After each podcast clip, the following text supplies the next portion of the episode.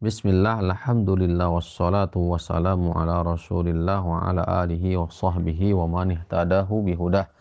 Ashhadu an la ilaha illallah wahdahu la syarikalah wa ashhadu anna muhammadan abduhu wa rasuluh. Ma hiya syurutu syahadati an la ilaha illallah allati la tanfa'u qailuha illa bijtima'iha fihi. Apa yang menjadi syarat daripada syahadat la ilaha illallah? Sehingga dengannya, dengan syarat tersebut, akan mendatangkan manfaat terhadap orang yang mengucapkannya. Dan apabila tidak terkumpul syarat tersebut, maka la ilaha illallah tersebut tidak mendatangkan manfaat. Wal jawab adapun jawabannya syurutuha sab'atun. Syurutuha sab'atun. Syarat daripada la ilaha illallah itu ada tujuh. Dan sebagai catatan bahwa la ilaha illallah adalah kuncinya surga. Namun dikatakan oleh Wahab ibnu Munabih benar memang kuncinya surga akan tetapi tidaklah satu kunci kecuali setiap kunci tersebut ada gigi.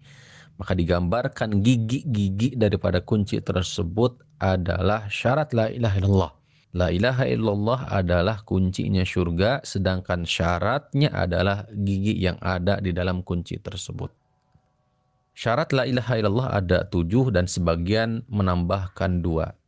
Yang pertama adalah al-ilmu, mengetahui makna kandungan dari la ilaha illallah nafian wa ithbatan, baik penolakan ataupun penetapan. Yang kedua, syarat la ilaha illallah adalah istiqanul qalbi biha. Keyakinan hati terhadap la ilaha illallah. Keyakinan hati terhadap la ilaha illallah. Kemudian yang ketiga adalah al-inqiyadu laha zahiran wa batina. Dibuktikan dengan amal perbuatan, baik nampak ataupun tersembunyi dibuktikan dengan amal perbuatan baik nampak atau tersembunyi. Kemudian yang keempat, al-qabulu laha fala yarudda syai'an min lawazimiha wa muqtadayatiha. Yang keempat adalah menerima apa yang berasal dari kalimat tauhid la ilaha illallah. Tidak sedikit pun menolak kandungan serta konsekuensi daripada la ilaha illallah. Kemudian yang kelima al-ikhlasu fiha.